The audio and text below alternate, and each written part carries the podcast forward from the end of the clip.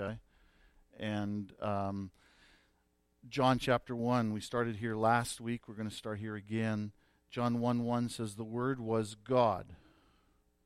And then in John 1 14, it says, The Word became flesh. And, and really, this is a picture of Christ. This is what we believe that in history, God became a man, He became flesh. So, if that's the case, then why in the world are we looking at today Luke chapter 4, the passage that Jemima just read? Luke 4 through 16 and 18, uh, uh, 16 through 30, blah, excuse me, is it's not really a Christmas story, is it? But kind of follow me. Um, in, in, in John chapter 1, we have the Word was God, and in John 1.14, the Word became flesh. But in John chapter 1, verse 11, in this whole description of Jesus, we read this phrase, He came to His own, but His own people did not receive Him.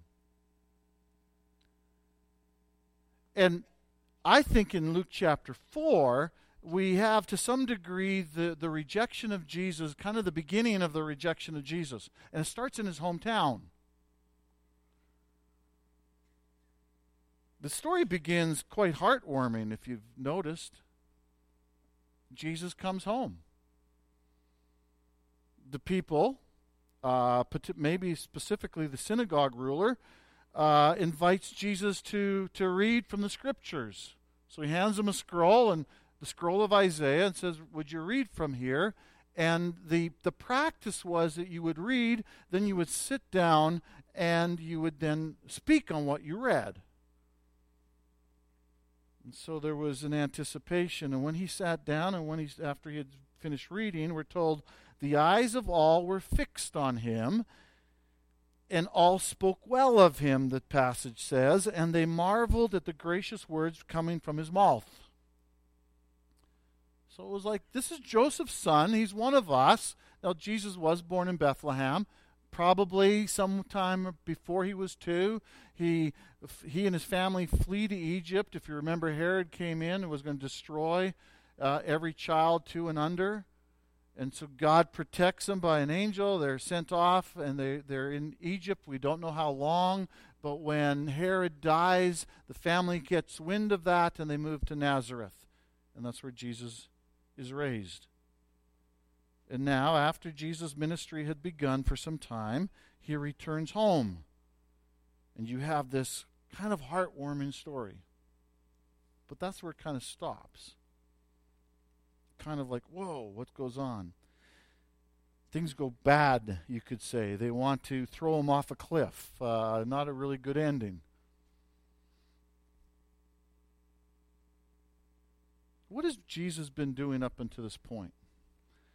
Uh, the Gospel of Luke actually puts this story right after um, this event, right after um, Jesus' temptation in the wilderness and just before that would have been his baptism and his anointing of the Spirit. Now, what one of the things that's important when you're looking at the Gospels, the Gospels aren't always uh, too. They don't see the chronology that imp- as that important often, and so sometimes you'll get the story of, of, of Jesus kind of put on the front end, and Luke will do that for a reason, but Matthew seems to put the story further down the road as does Mark. And so, up until this point, Jesus has already been healing the sick. He's been casting out demons. He's been uh, he's healed a withered hand. He's he's uh, he's given uh, words and and hearing to the mute man. He's uh, healed the blind. He's resurrected a girl. He's healed the bleeding of a of a woman. He's healed the paralytic. He's calmed the storms. He's uh, healed Peter's mother in law. He's healed the paralyzed servant of the centurion. He's healed the leper. He has done a great deal, a great many works. And even in Luke chapter 4, uh, it seems to allude to this because Jesus speaks of wanting them wanting to do the works that they, he did in Capernaum. So they're anticipating Jesus is going to do something. He's come to them with a reputation.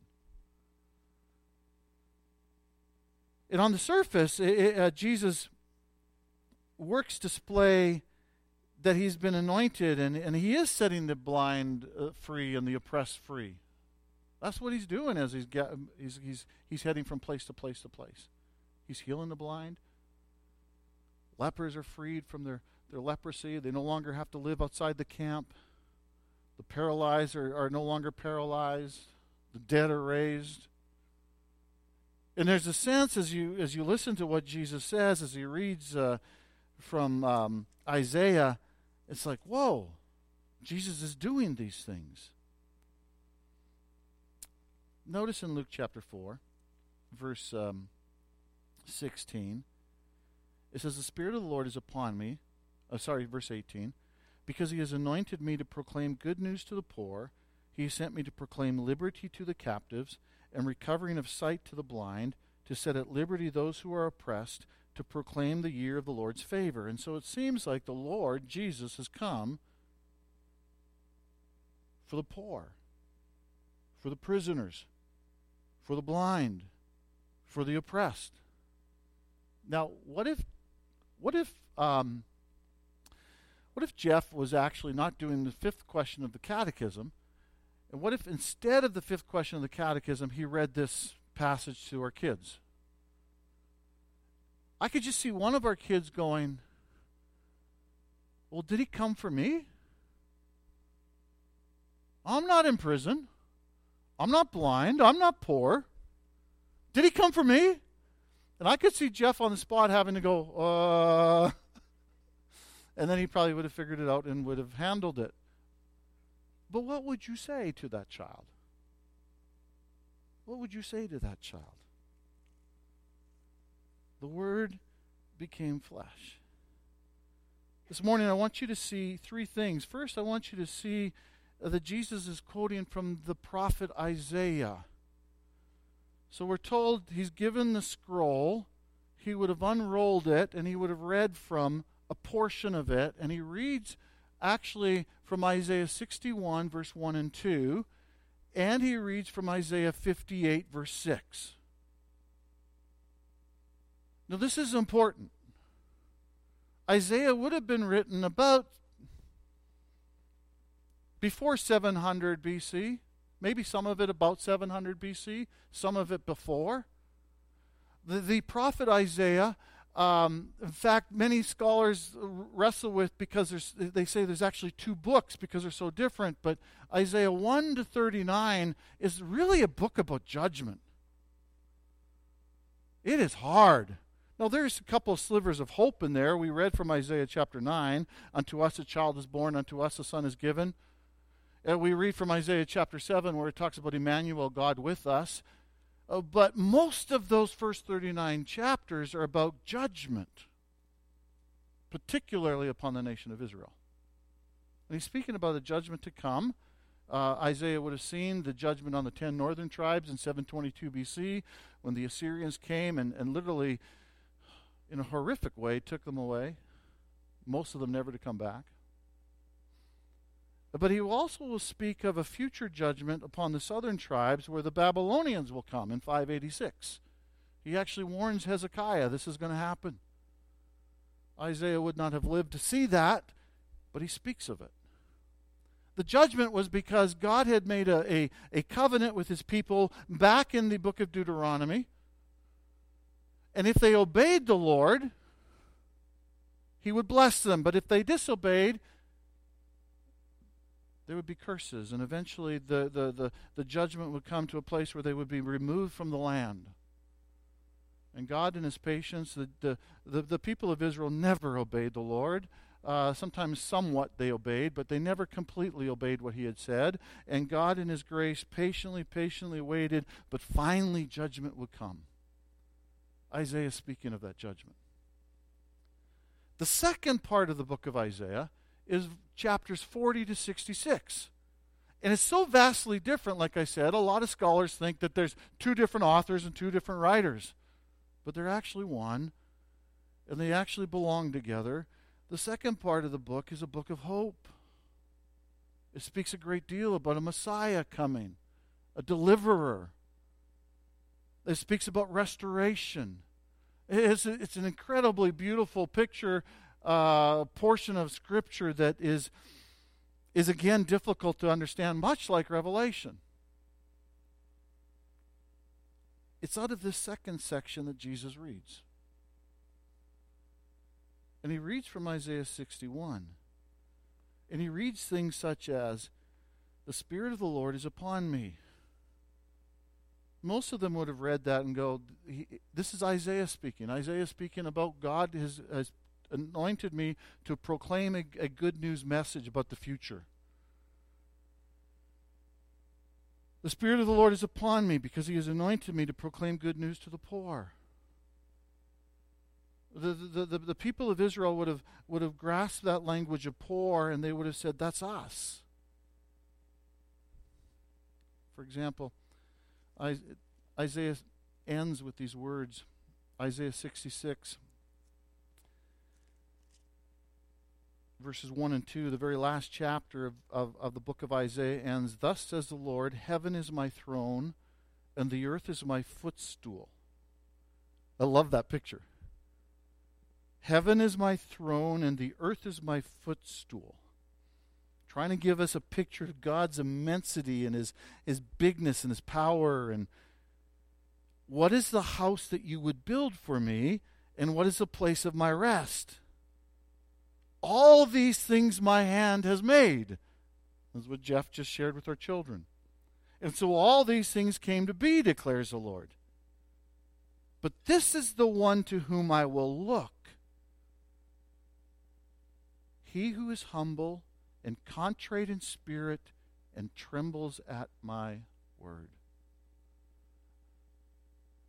The language in Isaiah 61 of poorness or poverty is the poverty of spirit.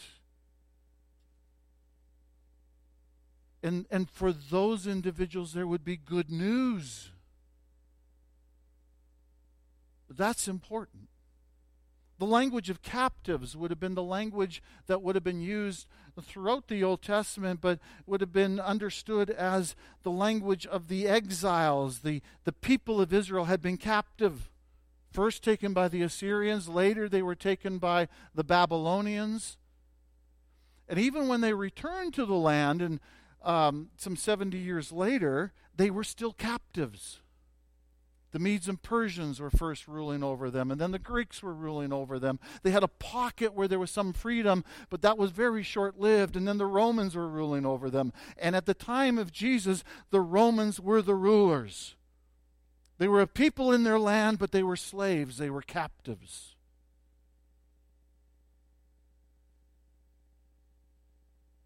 The language of blind is interesting because in the Hebrew uh, portion of Isaiah 61, you don't have that word. If you actually go to your Old Testament and read it, you don't have this picture of blind. You actually have the phrase, uh, He is opening of the, um, the prison to those who are bound. But in the Greek translation of the Hebrew Bible, which often Jesus and Paul used, not always, but often they did, it has this, it has this phrase that we find in, in, um, in Luke chapter 4. Let me read it just so we're on the same page. And recovering of sight to the blind. And we're puzzled by that. We're, we're not sure why the Greek translation was slightly different than the Hebrew. Um, um, and so we're not we're really not sure, but Jesus actually reads from the Hebrew, the Greek translation in the synagogue in Nazareth. And who would the blind be? John chapter 9, Jesus says these words.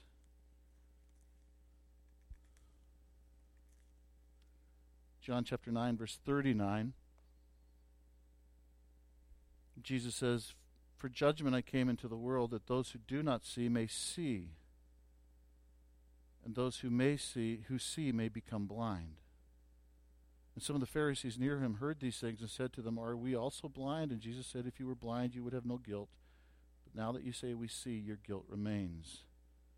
Jesus is not simply speaking there of a, of, of a physical blindness, he's speaking of a, a spiritual blindness. And so when Jesus stands up and, and he and he reads these words and then he says today this scripture has been fulfilled he's actually saying that everything that Isaiah prophesied of hope and restoration and a coming deliverer I'm he. I'm the one. Today it's begun. It's happening that was significant. And we're told that, that the people they marveled. They were looking at him. They, were, they were amazed at his gracious words that were coming out of his mouth.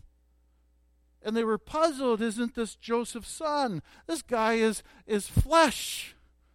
He didn't have a halo over him. He, he, he grew up with us. He's this is joseph's son. How can he be saying he's the messiah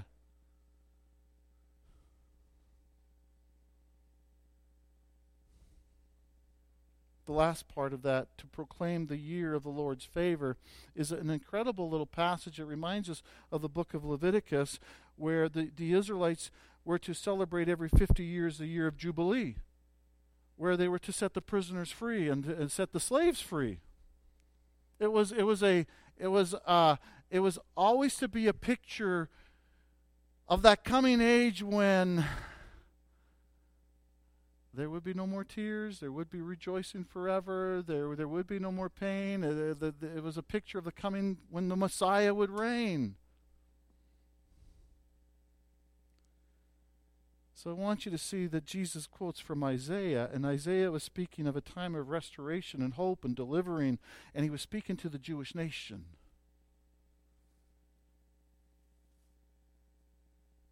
And I want you to see that the people of Nazareth, they were awaiting this. Now, Nazareth was a little podunk town in northern Palestine. The, the, the, the people in Jerusalem didn't look fondly upon that area. Uh, we see that elsewhere in the Gospels. Sounds like you've got an accent from Galilee. They said of Peter and others. But this little podunk town, this little place where nobody would come from, was like all of the rest of Palestine, all the rest of the Jewish people. They were awaiting the day that the, the Romans would no longer have them enslaved.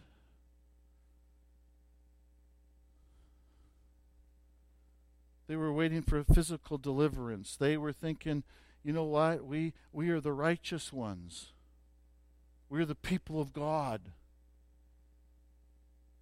And, and those evil Romans have, uh, have enslaved us, and we're waiting for our deliverer to come and to save us and to rescue us. They were longing for that. And as they would have read Luke chapter 61, we, we know from, from extra biblical uh, lang- uh, literature, the Qumran uh, society, the people, they would, they would actually read this passage and it was God was going to come and deliver them.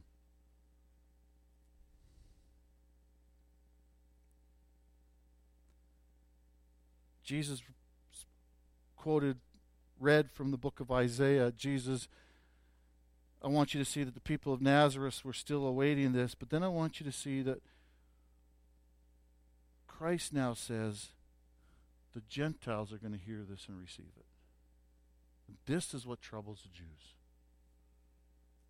This is what troubles the people he grew up with. This is what troubles the ones that were one were marveling at him and, and then suddenly now they turn on him and, and the turning is quite significant from from going, wow, this guy, he's just got gracious words, to the place where they bring him out to the brow of the hill and they were going to throw him over the cliff. Sounds like a happy party. And verse 30 is puzzling, but passing through their midst, he went away. It doesn't say what happened, other than it wasn't time for him to die. And the fact he was not only man, he was also God, allowed him, not now, folks, And he passes through and he walks away from this event. But listen to what Christ says to them. In verse 23, after they say, Isn't this Joseph's son? Verse 23, he said to them, Doubtless you quote to me this proverb Physician, heal yourself. He goes on, What we have heard you did at Capernaum, do here in your hometown as well. This just Jesus, who is a human, God become flesh, actually begins to understand and read their minds and actually begins to speak to them what they are thinking. And he says, You guys want me to do what I did in Capernaum. You want me to do that here? The book of Matthew says he, he didn't because they were people without faith. Verse 24. And he said, Truly I say to you, no prophet is acceptable in his hometown.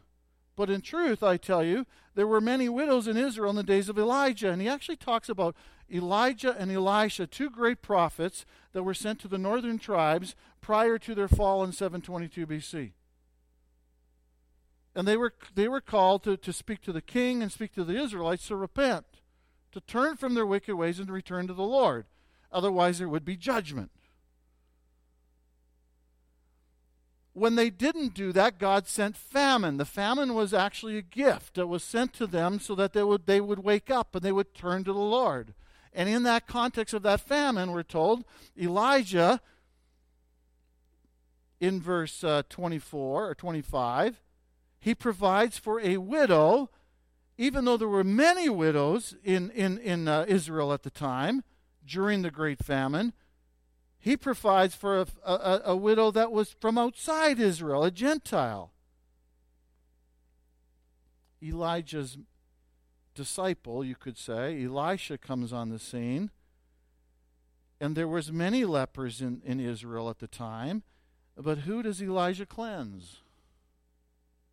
A Gentile, someone from outside the kingdom, the nation of Israel. And Jesus' point here is that he's the Messiah, the deliverer, and he has come not just for the Jews, but for you and me.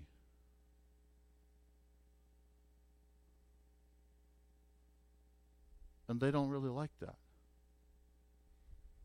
And not only did he come just for the Jews, not just for just for you and me, but there's there's an element of blindness and captivity and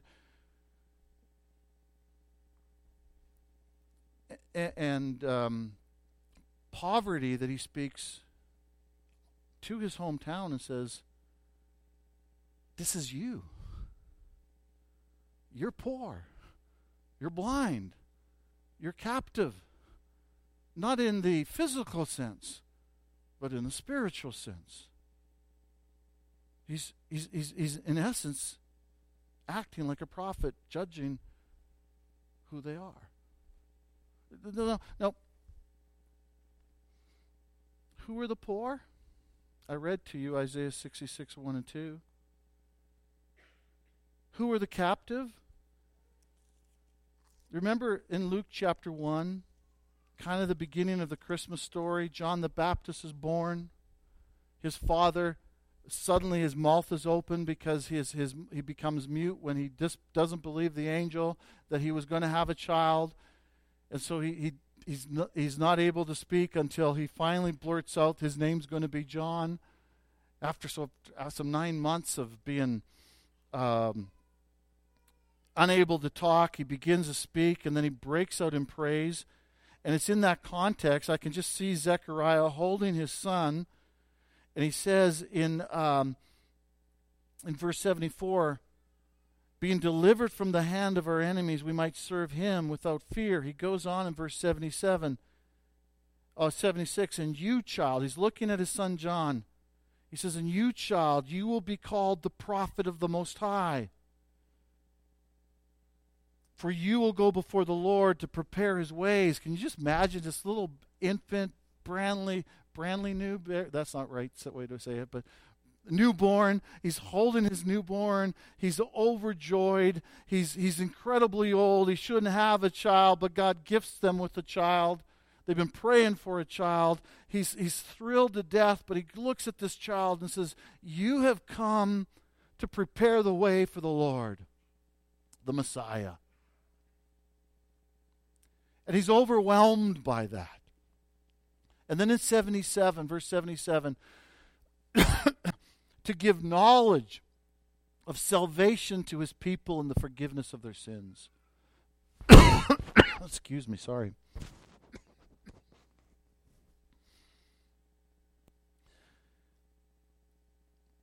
I can't I, I, I can't imagine what that picture was like.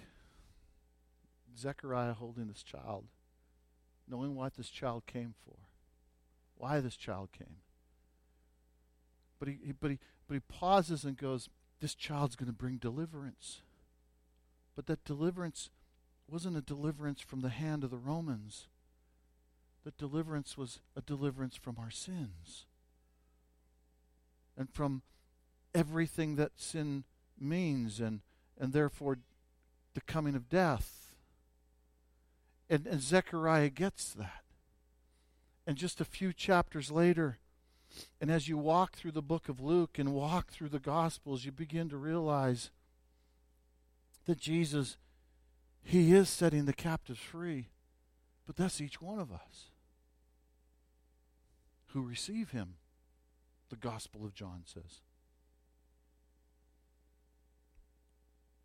Who are the blind? I marvel at the book of Mark. It's in the book of Mark that Jesus physically heals a blind man. He touches them. And you might recall the story. As he touches the blind man, um, the blind man, he says, Can you see? And the blind man says, Well, I see trees, and they're like they're, they're walking, or men like it's it's like it's almost like Jesus didn't get it right. And so Jesus touches him again, and he can see. After that picture, you have a picture of the disciples. And you have Peter, the disciple of Jesus, says, You are the Christ, the Son of the living God. Matthew tells us the reason he knows that is because the Father has shown him and revealed that to him. The Father touched him so that Peter can see. But then what happens after Peter does that? Even in the book of Mark. Then Peter denies him. Not denies him. Peter, Peter goes, um, uh, hold it, Jesus. Let me correct you on this thing. You're not supposed to go and die. Let me let me help you out. Let me correct you. And and I'm getting things butchered here, but in Matthew, Jesus says to him, um, "Get thee behind me, Satan." And so Peter sees, but he doesn't see. And then we have another miracle after that where Jesus touches a blind man and he sees completely and well. And I think in his first picture where he's touching the blind man, he's kind of showing this is what I've done. I've touched the disciples and they see partially, but I need to touch them again so that they see fully. When Jesus in Luke chapter 4 is saying that he's, he's bringing recovering of sight to the blind, He's touching those. He's touching us so that we might see who Jesus is and, and what Jesus has done, that we see our need for Him, that we're overwhelmed by what He's done for us. That's remarkable. Why did God become a man? Why? Luke sets it up for us right at the beginning to proclaim good news to us who are poor in spirit, who are to recognize our poverty. He, he comes and he proclaims liberty to us who are imprisoned and shackled by our sins. And he comes to recover the sight to the blind and to proclaim the year of the Lord's favor, that year of Jubilee, when there will be no more pain and there will be no more suffering, there will be no more tears. He's talking about and proclaiming that good news of that wonderful time of the end. That's why he came. That's why he came. Hebrews chapter 2. Let me just read one verse, and that's what, what I'll close with. This Christmas season, uh, I challenge you yes, look at Jesus as a baby in a manger, but recognize who he is and why he came. In Acts chapter 2, verse 14, we read these words Since therefore the children share in flesh and blood, he himself likewise took partook of the same things, that through death he might destroy the one who has the power of death. That is the devil. And deliver all those who through fear of death were subject to lifelong slavery. Let me read that again. He himself likewise partook of the same things, that through death he might destroy the one who has the power of death, that is the devil. He took on flesh, he took on blood, he became a human, so that he might destroy the one who has the power of death, that's the devil. And that he might deliver all those who through fear of death were subject to lifelong slavery. That's us. We are the captives. The people in Nazareth, they too were captives. They too were poor. They too were blind. But they did not receive him. John chapter 1, verse 11 actually closes with these words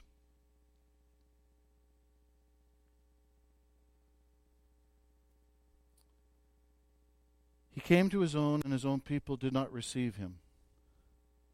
But who all who did receive him, who believed in his name, he gave the right to become children of God, who were born not of blood, nor of the will of the flesh, nor of the will of man, but of God. And this morning, this Jesus, this God become flesh, he, he calls to us and says, Receive me, welcome me. Recognize your poverty of spirit. Recognize your captivity because of your sins. Recognize that you're blind. But in receiving me, the chains are gone, the blindness is gone, the poverty becomes riches forevermore. Let me pray. Lord, I love you. The more I the more I grow in my understanding of who you are and what you've come to do,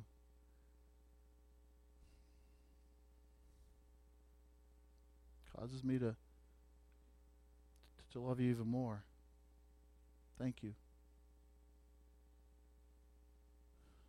Lord, forgive me for for my self righteousness, thinking that somehow I'm I've got what it takes to please you. Would you graciously open my eyes with greater and greater clarity that apart from you I can do nothing, apart from you I'm nothing.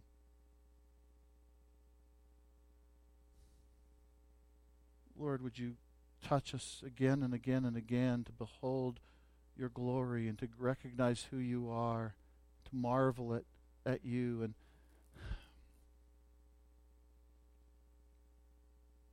Lord, help us to recognize with greater and greater clarity how you've taken our chains off and you freed us not only from death, but Lord, even from the power of sin, as Romans tells us. We're no longer bound by even sin. Lord, help us to recognize with greater clarity the good news of what lays ahead for those who are called your own. And Lord, I pray that you would even teach us as we gather around the table to behold the marvelous gift you've given us in sending Jesus to die on our behalf. I love you, Lord. But the truth is, you love me and love us far more than we could ever love you, and I thank you for that. Would this good news continue to shape us as we walk through the week? In your name we pray. Amen.